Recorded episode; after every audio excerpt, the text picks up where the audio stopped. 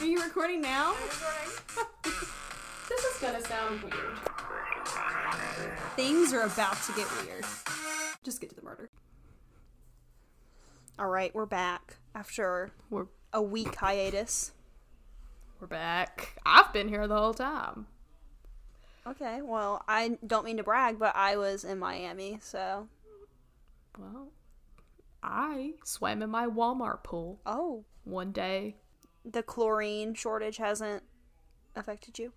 No, no, no. Our pool's so tiny. One tab of chlorine is almost too much. but look, it gets the job done. It gives you a little cool. It gives you a little coolness. You know, you can get a little tan. I didn't get sunburnt. Praise, praise the Lord.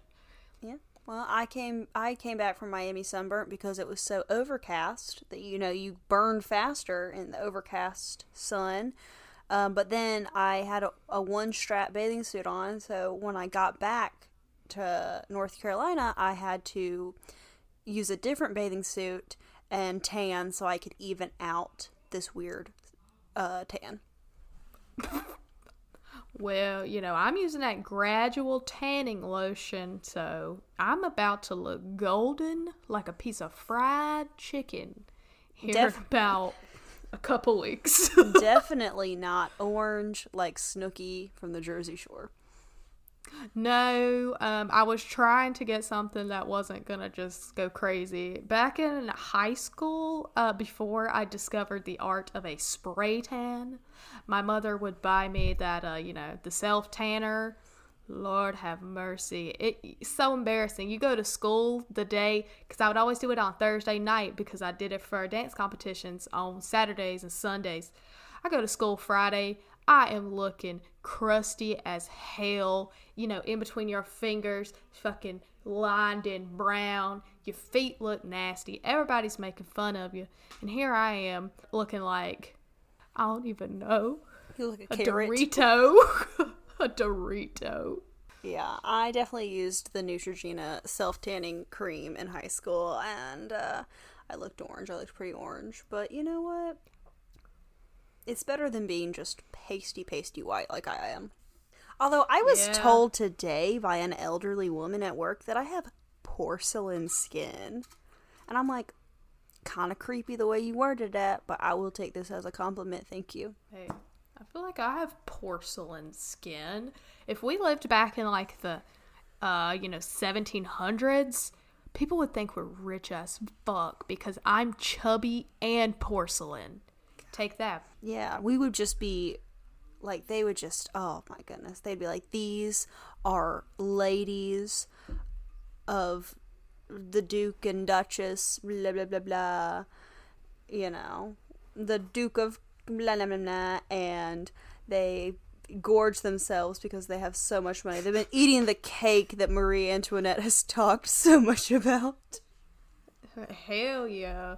Get McDonald's brought in by the barrel. You know, old McDonald that lived down the street. And barrels of ale. Uh, but this is not a late 1800s fanfic podcast. No, we will not be Uh. larping in this part in this podcast. No, this is a podcast called This Is Gonna Sound Weird.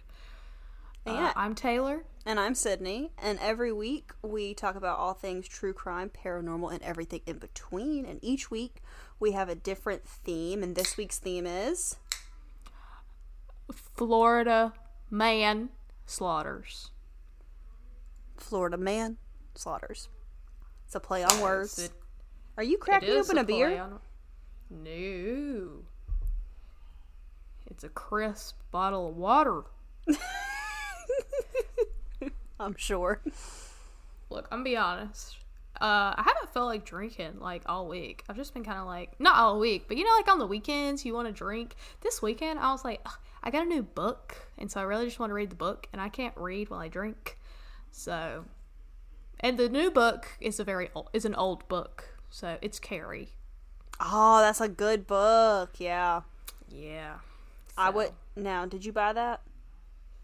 I did buy that. I'd like to borrow that for the the Halloween season. I've listen, I watched The Nightmare Before Christmas last night because I was getting excited for Halloween, which is several months away. Which I did not realize that Carrie was his first book. I don't know what I thought his first book was, but yeah, turns out it's Carrie. I kind of want to read Pet Sematary next. I've never read it. Have you read that? I have not. Um, I've read a decent amount of it, but it's so freaking long. I've never made it all the way through. All of his That books are Under- long. Yeah, Carrie's pretty short, which I like. Pet Sematary is short-ish. Have you ever seen how long Under the Dome is? Yeah. Yeah, it's ridiculous. And his um what is it called? The the Tower, the Dark Tower series, they're all like a Yeah. thousand pages and there's like ten of those books. Well, it, when Under the Dome the show came out, I don't know if you ever watched it. It was like there was like a series and it was good, but they canceled it. Cause you know, like Stephen King books, a lot of times they'll be they're going good, they're going good, and then all of a sudden it switches into this sci-fi thing at the end, and you're like, where the did this come from? Anyways. Under the Dome, they canceled it before it got all sci fi really. But my mom decided that while we were watching the series, she was going to read the book. So one day she comes home with the book from the library. Uh, and it literally, it was so thick. I don't think she read any of it because I guess once she got to the library, I don't know why she thought she was gonna read it. Once she picked it up, I was like, ain't nobody reading this shit. If you've ever read Under the Dome, contact me. I'd like to know what's going on in your head. Are you Yeah. okay? I never read it, but Under the Dome was filmed in Wilmington, where I'm from. So Oh yeah. Yeah, When I did kn- I? Yeah, the last time I was in Wilmington at the uh, the Cotton Exchange. hmm yeah. Is that it? They had like a picture of it there, saying it was like filmed there. Not to brag. Kind of famous. Anyways, but this is not Under the Dome fanfic. No, it is not. This is your story. What is your story for this week? My story now, my story is in no way fun. It is sad all around. Um, it's just sad. I'm not gonna lie. Oh, okay. Well, thanks for uh, listening, guys. See you next week. but like I started reading about it and I was like it was interesting but but it was also sad. But luckily it's not terribly long so I won't um you know hold you hostage for too long. Thank But I'm doing mine on a girl. Now she's a woman, but she was a girl at the time of the story, Christine Falling.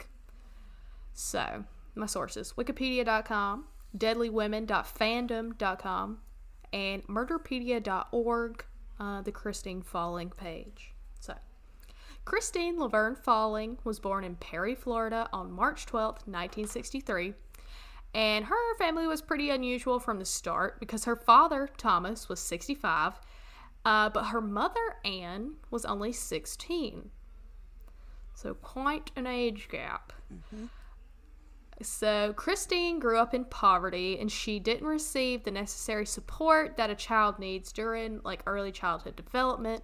And because of this, she um, was considered mentally challenged and she also suffered from epilepsy. And as a child, her parents couldn't really afford to take care of her, and so she ended up popping in and out of orphanages around the area.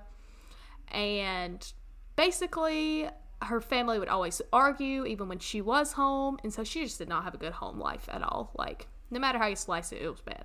Because of all of this, uh, not surprisingly, Christine had some pent up anger. Uh, and she was, you know, had some insecurities. And at an early age, she began to take out this anger on small animals and she would kill them, many of which were cats. Uh, Oh. she, she would drop them from tall heights. Um, and she said she was trying to quote test their nine lives. Now, I'm gonna I'm gonna go ahead and I'm not now I did not kill cats, but when I was little, I knew that if you dropped a cat, it would land on its feet. And so I told that to my cousin. One day we took my grandma's cat Tiger up to the top of the treehouse or the playground treehouse, and she decided we were gonna drop the cat because we were like, there ain't no way it's gonna land on its feet. It didn't land on its feet. It fell on its back. It got real pissed off and ran away. Damn it. So, you know, that is not that that's good, but like the fact that she was kind of just like dropping them, it did say she suffocated some of them. But if you're a child that's like, you know, not fully your like mental capacity, I don't know. It makes sense to me, but it's not good. It's not good. But I could see why a child would be like, people say cats have nine lives. Is it true? mm-hmm. Especially if you don't have parents to be like, no, it's not. Don't f- fucking do that. Yeah, you grew up in the country, so no one was watching you. You were just running free. honestly people i've heard people talk about like you know during like today no one would ever let their kids just be by themselves like they were in the 70s and i'm like ma'am you obviously didn't grow up in the country because i was pretty much a free range child Yeah. Anyways. Uh, they couldn't do that. I lived in the city, so we had to be watched. People just snatching kids left and right. But yeah, in the country, Yeah. who's gonna come to the country to snatch a kid? There's so many in the city.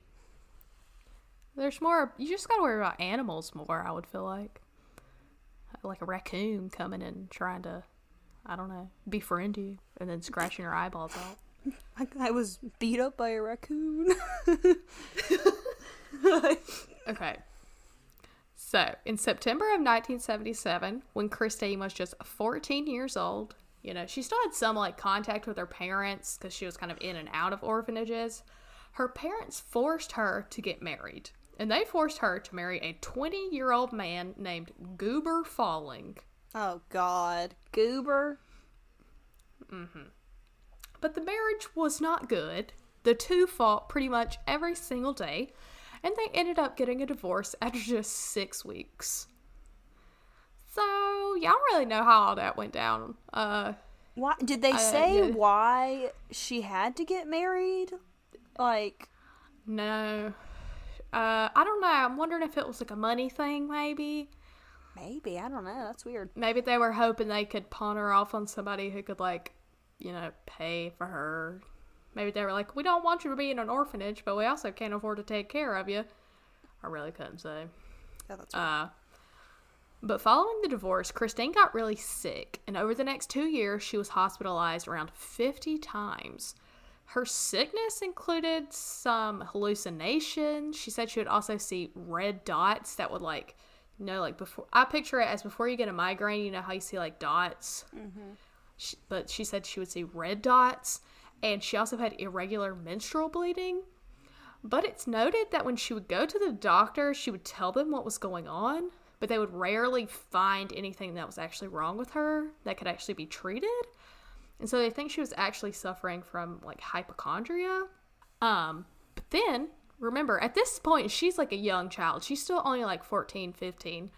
And at the age of just 16, she was deemed uh, incapacitated on medical instructions, which is basically like she basically she can't you know like live by herself like she needs somebody to like you know be there with her. And so at this point she couldn't really make money for herself because she couldn't have a typical job because of these like medical instructions. So she ended up being a babysitter for you know like neighbors and friends um, and so on February 25th, 1980, Christine was babysitting a two year old girl named Cassidy Johnson. And on that day, the girl had to be taken to the doctor in Blountstown, Florida. And she ended up being diagnosed with meningitis that was caused by a traumatic brain injury. And just three days later, on February 28th, the girl died from internal injuries. And when they conducted an autopsy, it was determined that the cause of the injury that led to the death was blunt force trauma to the skull.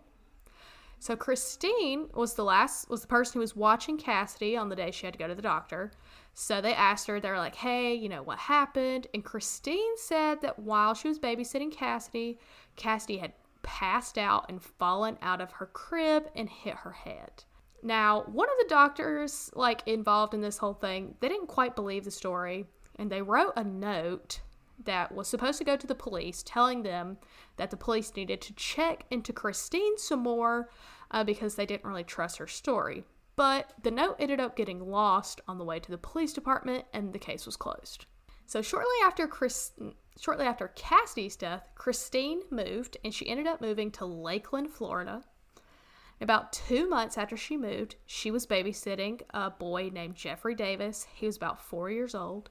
And while under Christine's care, Jeffrey died. And the autopsy stated that his cause of death was myocarditis, which is a heart problem that's generally classified as inflammation of the heart muscle. Uh, and it can cause issues, but it's rarely fatal. Like, I think I've read that, like, boys, like younger boys, can suffer from this it'll cause problems, but you usually don't die from it. And the doctors were skeptical that this was the only cause of Jeffrey's death. Um, and they asked Christine again, they were like, you know, what was happening while you were watching him? And she just said that while she was watching Jeffrey, he had, quote, just stopped breathing. So, like, at this point, What?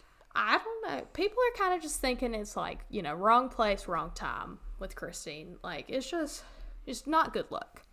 But three days after Jeffrey passed away, his family attended his funeral and they asked Christine to babysit one of Jeffrey's younger cousins who was only two years old. And his name was Joseph because I guess they didn't want to take him to the funeral, so they were like, hey, Christine, can you watch Joseph while we go to the funeral? But that afternoon, Joseph died in his crib while he was napping.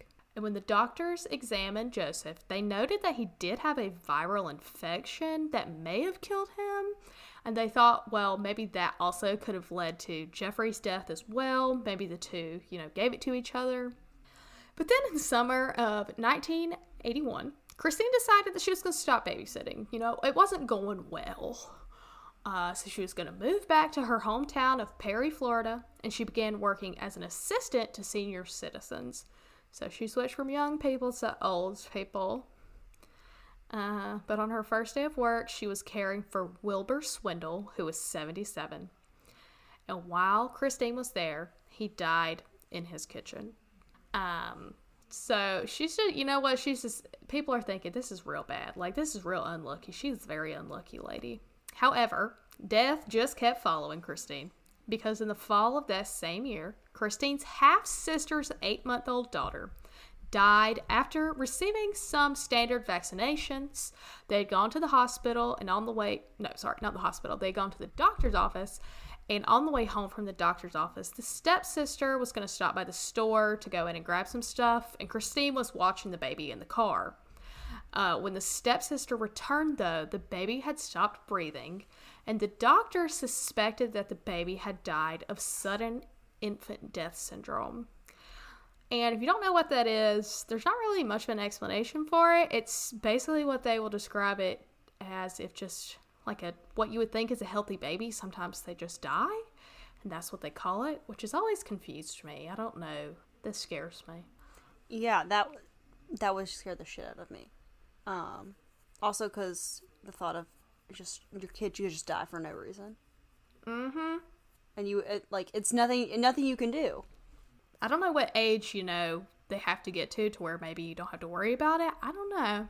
It's weird. Um, but up, like I said, up until this point, people just considered Christine to be incredibly unlucky because she's been around all these people that are dying. Uh, but on July 19, in July of 1982, this changed. Uh, because on this day, Travis Coleman, who was 10 weeks old, he was just 10 weeks old, died in the care of Christine. When they conducted an autopsy on Travis, it revealed that he had internal ruptures that were caused by suffocation. So, when this was discovered, Christine was taken in and questioned, and during the questioning, she admitted to killing three of the children she had babysat by, quote, smotheration. She said that she would ple- press a blanket over the children's faces in response to voices that she would hear chanting, kill the baby. Which, that's. Whew. And she said, quote, I don't know why I done what I done. The way I done it, I seen it done on a TV show. I had my own way though. Simple and easy, no one would hear them scream. So just terrible. Mm-hmm. Uh, and based on her confession to the murders, Christine was sentenced to life in prison in December of 1982 at the age of just 19. And because she confessed, she was able to avoid the death penalty. In the end, she was only found guilty of three murders, but she most likely likely killed about five to six people. Um, all of them were children except for the old man. Um, and after she served 25 years of her sentence, she was eligible for parole, but her application was denied after being reviewed by the parole board in November of 2017. And she will be given another hearing in seven years. Today, she is still in prison in the Homestead Correctional Institution in Homestead, Florida. And to this day, it's still unknown why she did what she did, but clearly she was suffering with some pretty bad mental illness, mm-hmm. even though she was never classified as legally insane. Based on her statement about hearing voices, she possibly, in my own opinion, that is not scientific and or backed by research, seems like she may have had schizophrenia mixed with some other things. But that is the story of Christine falling sad, no matter how you slice it. It's sad because she clearly had a, you know, a bad life. And I don't think, like, I don't think she was, I don't know, I don't think she was trying to, like, be a terrible person. I just think it was bad circumstances all the way around. Yeah, that's really, um, that's a lot. That was terrible. um, Thank She's known as the that. babysitter killer. They gave her a name, which I'm like, usually when they give somebody a name, it's like, I don't know. It's never been quite that. Just like, oh, that's a bummer.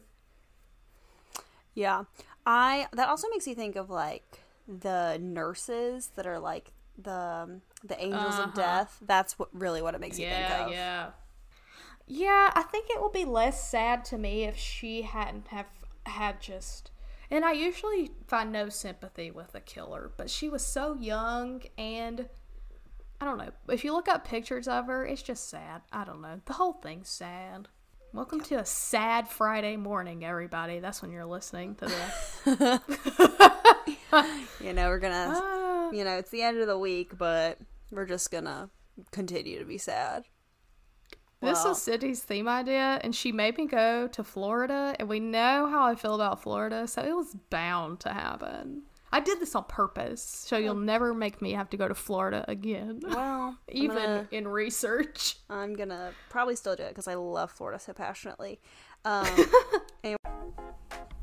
Hi, guys. I'm Amy. And I'm Kenzie. And we're the hosts of the new true crime podcast, Sheer Crime.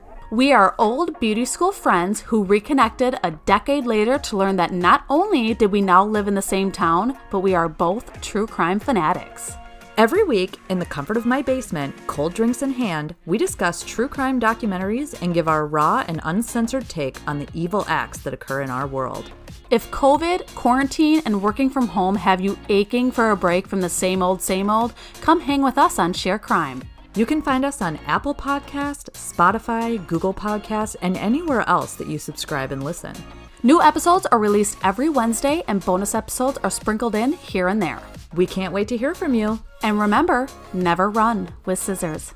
Bye. Bye.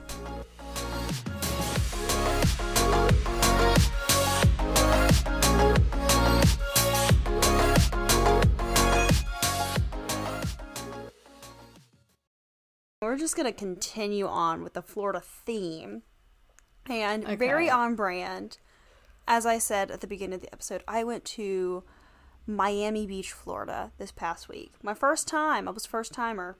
Uh, and, you know, going with that theme, I will be doing my story this week on uh, Andrew Cunanan, who you may know as the man who shot Gianni Versace. I knew you was gonna do this. You didn't tell me, but I had a feeling. Well, you probably saw my Instagram post. I, you know, spoilers. I ate lunch at the Versace mansion. That was one of the whole reasons I wanted to go to Miami. Also, I got a really good deal on the hotel room. But I was like, you know, I need to just go. I just need to go somewhere. And I was like, oh, that would be cool. I could go. And I picked out a hotel that was close within walking distance of the Versace mansion because I was like, I gotta go. You know, if you love true crime, you know, you gotta go and see, you know, a spot. Like if I ever go to LA, I'm gonna have to go to where the the Black Dahlia was found. Yeah. Also, there's so much true crime in LA. Hey, let's go by the Cecil Hotel and just really fuck ourselves over. Oh yeah. Also, it's in Skid Row, so that ought to be great. Two tourists that don't know where they are. What could possibly go wrong? I had a dream we stayed at the Cecil Hotel. Me and you and Brandon and Polly were staying at the Cecil Hotel, and it was a horrifying dream. it was bad. Uh, yeah, I would imagine all four people in one hotel room, all sharing the same bathroom. God. Yeah, but And it already yeah, smells so- like shit there, I'm sure. I've heard that the water is terrible. But Heard it's all terrible. Anyways. Anyways, so my sources. I only have two. I have Wikipedia, both the Andrew Cunanan page and the uh, Gianni Versace page, and uh, Real Crime on YouTube. It was a documentary on the whole ordeal. So, if you want to look up the documentary, it was something like "The Man Who Killed Gianni Versace." You know, it was a real original. If you just look up something along those lines, it'll come up. So, in night let me paint you a picture of what miami so for those of you who don't know there's miami and there's miami beach miami is like the downtown area miami beach is what everyone thinks about like when you it's what will smith was singing about you know uh so in 1997 miami was in sort of a renaissance like miami beach was really becoming a popular tourist destination uh and because before it just kind of was like a cheap place to go, but it, it started to have more culture and fashion, uh, and it was really a place where people could go party and be f- like free with their sexuality. Uh, so you know, life's good in Miami Beach. But the morning of July 15th, 1997, world renowned fashion de- designer Gianni Versace woke up and walked to the local newsstand. It was a news cafe. And he walked from his home on Ocean Boulevard to the local news cafe to pick up an Italian newspaper because he was originally from Italy.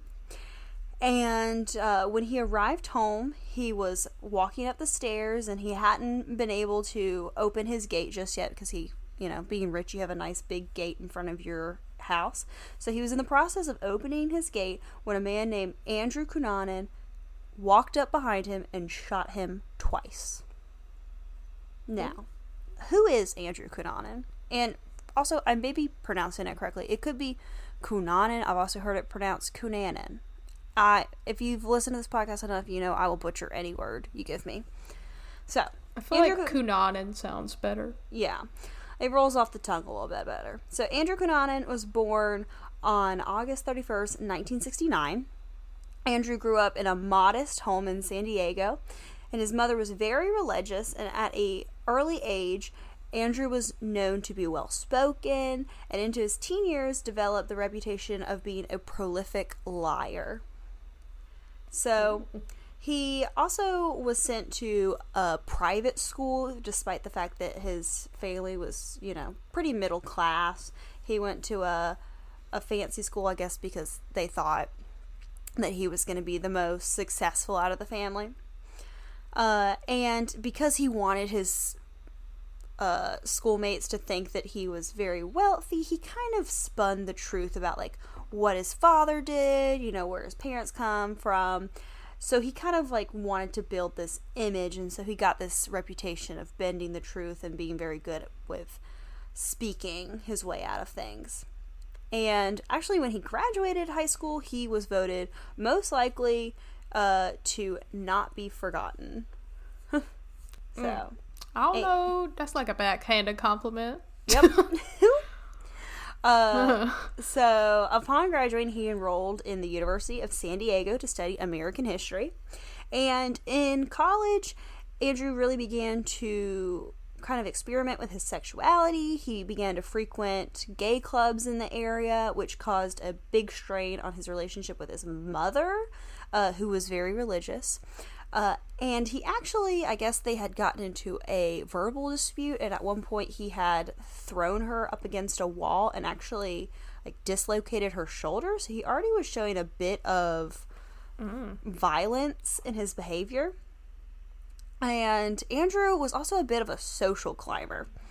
Uh, and in later examinations, his behavior indicated that he may have suffered from antisocial personality disorder based off the fact that he really didn't seem to have much remorse or empathy.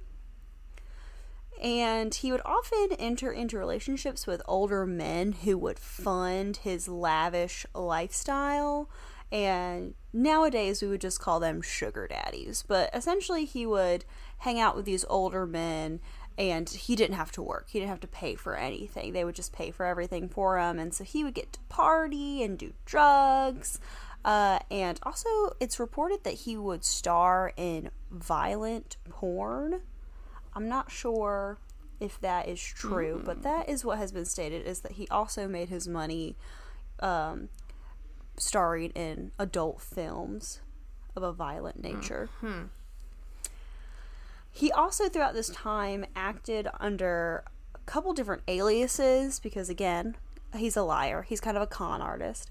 He would go by Andrew DeSilva, uh, Andy Cummings, Drew Cunningham, and Kurt Matthew Damaris. Now that one is not even close to anything else. the other ones were like a play on his real name, and the last one was just like, I'm gonna go by Kurt. Thanks. Yep, yep, yep. I don't know if maybe his middle name was Curtis or something, but he was like, you know what? I'm gonna be different. Kurt Cunningham. So, Sounds like a uh, porn name. yeah, it you know it could have been could have been for his adult film career, but Cunningham. So allegedly in October 1990, Cunanan met Gianni Versace in San Francisco, but Versace's family denies that the two ever met. But the story is that Versace was in town because he had designed some costumes for the San Francisco Opera. And there was a costume fitting, so he had to go in and, you know, be there for that. So Cunanan was obsessed with Versace and often bragged that they had a close friendship. However, not much can be believed because he often would fabricate stories that he had met celebrities. However, in 2008, Maureen Orth published an article in Vanity Fair repo- reporting that Cunanan and Versace had met briefly at a San Francisco nightclub in 1990, according to several eyewitness claims. And they definitely would have interacted on further occasions because both were involved in sex for hire circles within Miami and San Francisco. And Interesting. According to Wikipedia, the FBI in some regard did believe that maybe Andrew and Versace had met at one point. You know, they weren't complete strangers, but maybe not necessarily that they had a relationship, you know? Now, I, I do have a question. I don't know much about Versace. Was he was he a gay man or no? He was, and we can kind of touch on that a little bit, but we can also touch on it now. So, he was openly gay, which was, I feel like, pretty taboo at that point. It was the mid 90s. We were kind of coming out of the AIDS pandemic, but he was Yeah. openly gay, but for the most part was pretty accepted, could be like within society because of course he is this amazing fashion designer he was rich and famous but yes he was an openly gay man My next question that you may or may not know. There's a woman with the last name Versace. Mm-hmm. Her first name, is it What? donatella do you know? Yes, are they siblings? yes that is his sister Oh, okay. So I thought that I don't know much about this clearly. So I thought they were married, and so that's why I asked that because I was like, that's why I was curious if he was like married, but he was like trying to like do this on the side. But that makes more sense. Okay. Yes. So he and Donatello, or Donatella, excuse me, uh, were sister and brother, and uh, Uh-huh. I believe Donatello is like took over the Versace in like company after his passing. But Makes sense. The picture, uh, the picture that I saw that when I pulled up a picture just to look at him on uh, Google, the picture that I saw, they look like they were dating or married, um, because of the way they're posed. But have you ever seen that page on Instagram where it's like dating or siblings? yes, It really reminds. It, it- that picture could be on there. If only, well, if you know anything about pop culture, you would know that. But Taylor does not know anything about pop culture. I don't. so uh, just- s- s- somebody on RuPaul's Drag Race was uh, Donatella Versace, um, like during Snatch Game on one season. Uh, and yeah, I didn't really know anything about her. Clearly, no, clearly you did not. But yes. Uh, so back to back to murder. so Yeah. In 1996, Cunanan began dating David Madison, who was an architect from Minneapolis. And they started a long distance relationship, but David broke it off in spring of 1996, telling friends that he sensed something, quote, shady about Andrew. And but Andrew would continue to tell all of his friends that David was the love of his life. So, in April 27th, 1997, uh, Cunanan traveled to Minneapolis, I guess to visit David uh, and kind of reconcile their relationship. Um, but Cunanan ended up getting into a argument with Jeffrey Trail, who was a man who was actually friends with Andrew Cunanan, but had entered into a relationship with David Madison. And Andrew would end up beating Jeffrey with a hammer in front of David and then wrapped Jeffrey's body in a rug and placed it behind the couch. oh god, Yeah. And it's believed that Andrew held David inside that apartment with Jeffrey's body for about two days after the murder. And during this time, the two were seen by witnesses in the building's elevator and walking Madison's dog. So some speculate, like, was David a, an accomplice of Andrew's? Uh, but Andrew's fam, sorry, but David's family uh, pretty is firm on the fact that they believe that David was more being held hostage by Andrew. And on April 29th, one of David's coworkers was concerned because he hadn't shown up for work. So he visited his apartment to check on him. And when he got there, he found Jeffrey's body. And on May 2nd, uh, David and Andrew were seen just north of Minneapolis driving in David's Jeep and eating lunch together in a bar. Then, the following morning, so May 3rd, David's body was found on the east shore of Rush Lake near Rush City, Minnesota, with a gunshot wound to his head and back from a 40 caliber Taurus PT 100 semi-automatic pistol that belonged to Jeffrey. Mm-hmm. Are we following? I feel like that was a lot of information. Very technical word on what kind of gun it was. pistol, semi-automatic. I don't know what that means. So. I know what it's- pistol means, but It was a gun. so, he has a gun. Uh, now, on May 4th, Cunanan drove to Chicago, Illinois, and visited the home of 72 year old Lee Miglin, who was a prominent real estate developer in the area. And Andrew would bound Lee's hands and feet and wrap his head with duct tape, then stab him more than 20 times with a screwdriver before splitting sorry, slitting his throat with a hacksaw and then stealing his car. Did he know this person? Well, it's good that you ask because the motive behind Lee's murder is fairly unknown. Uh, Lee's family denies that you know he ever met or knew Cunanan, but the FBI finds it very unlikely that Andrew would you know, pick a random man in Chicago, drive, you know, drive all the way to Chicago for this random man and kill him in such a violent manner because it really seems like such a personal way to kill someone. Yeah, they always say that yeah, stabbing is like one of the most personal ways. Yeah. Now, uh, in the Ryan Murphy show, which is the assassination of Gianni Versace, and if you haven't ever watched it, it is very good. I do recommend. Uh, they sort of hint that maybe Andrew and Lee have been linked romantically, which I feel like is not too far fetched because we already knew that Andrew enjoyed hanging around wealthy older men, so it could be that you know they knew each other from you know some sort of romantic relationship. Um, but you know, there's no evidence to support that. That's all just speculation.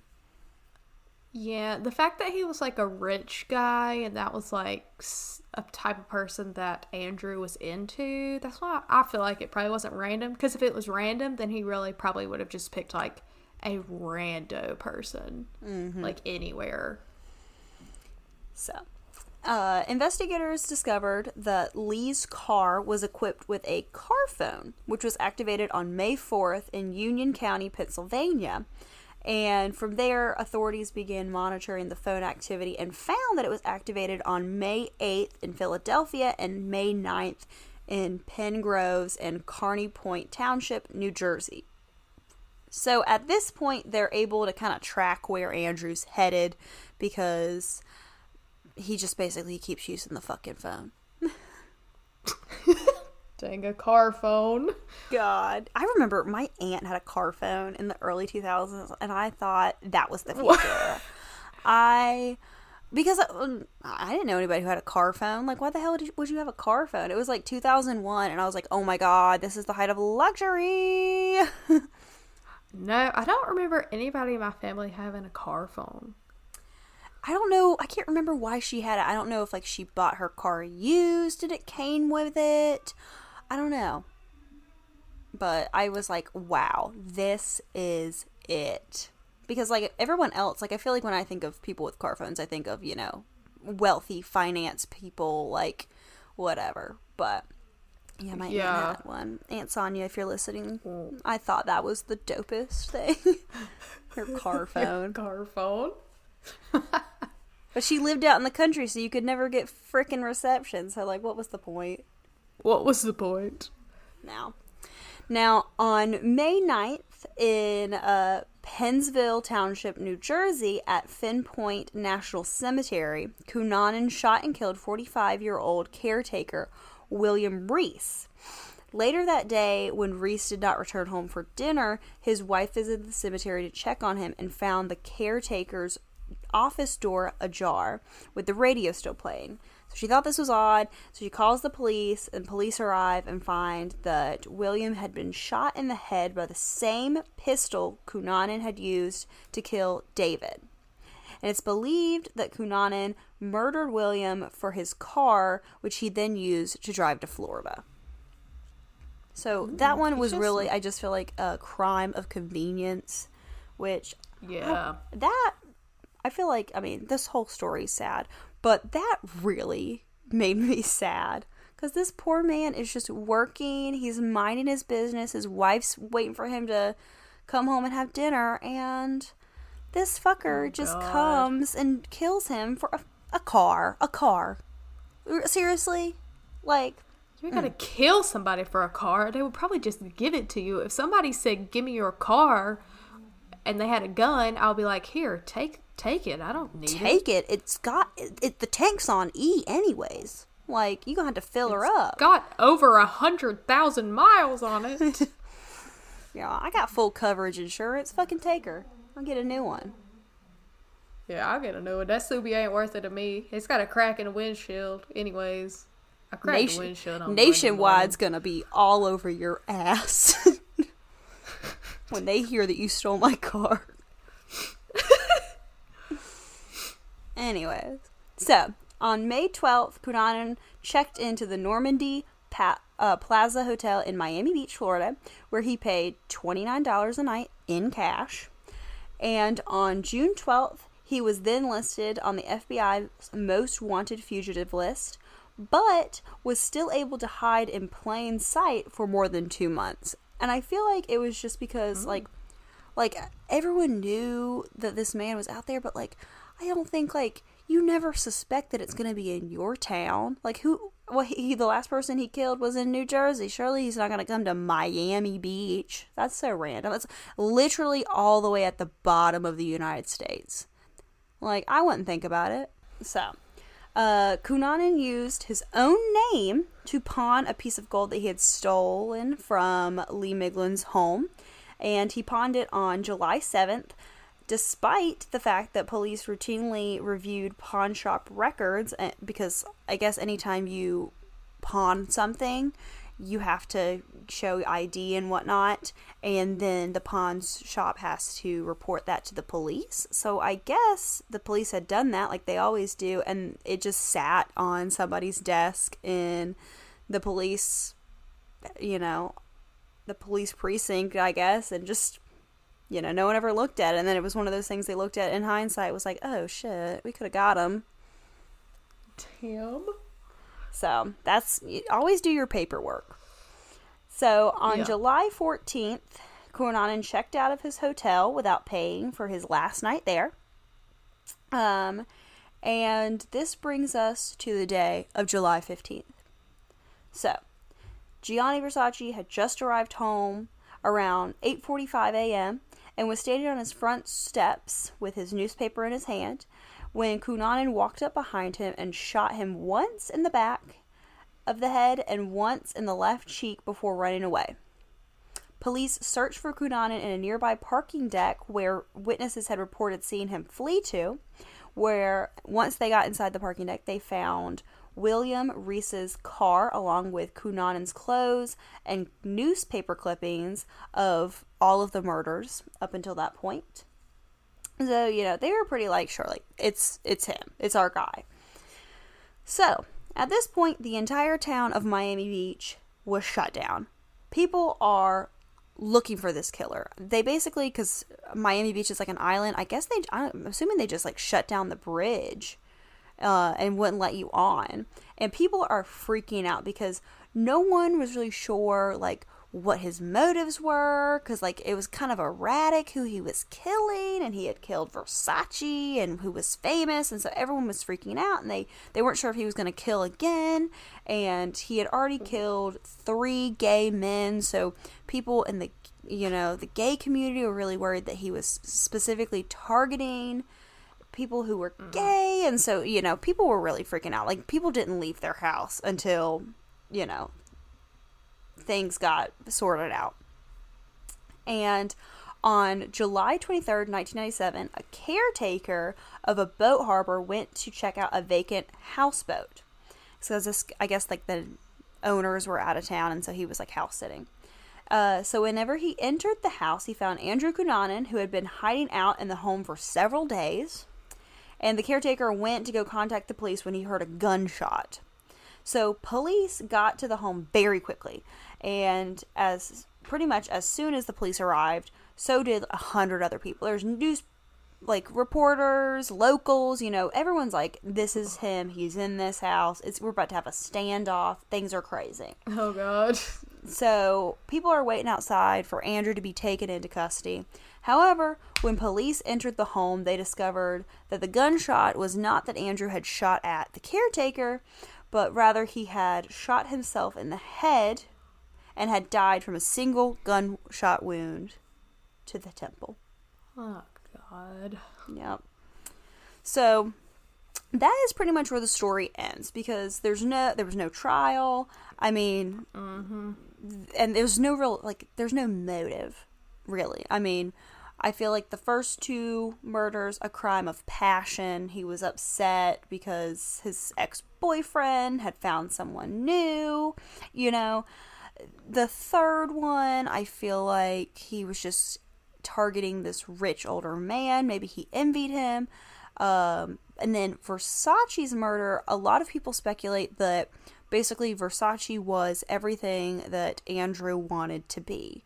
He was wealthy, well liked, like openly gay and famous, successful, basically everything that Andrew wanted to be but wasn't cuz like he just hadn't main like he hadn't worked his way up to that. He just kind of was like I don't know, mooching off of people essentially.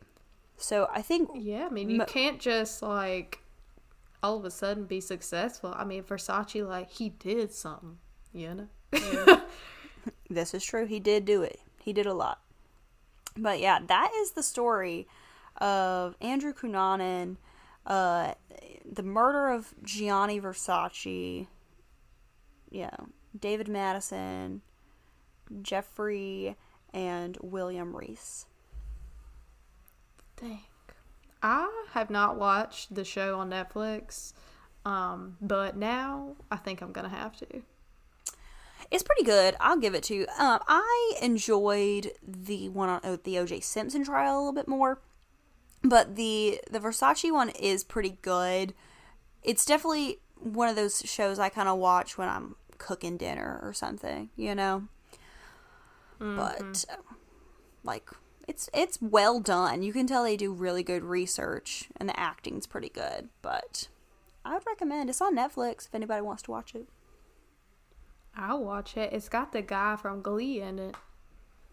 It does, and it has like everybody who's was in American Horror Story. So Well, thank you for that story. I clearly don't know anything about pop culture because I didn't I didn't know much about uh, Versace in his life. God, how dare you?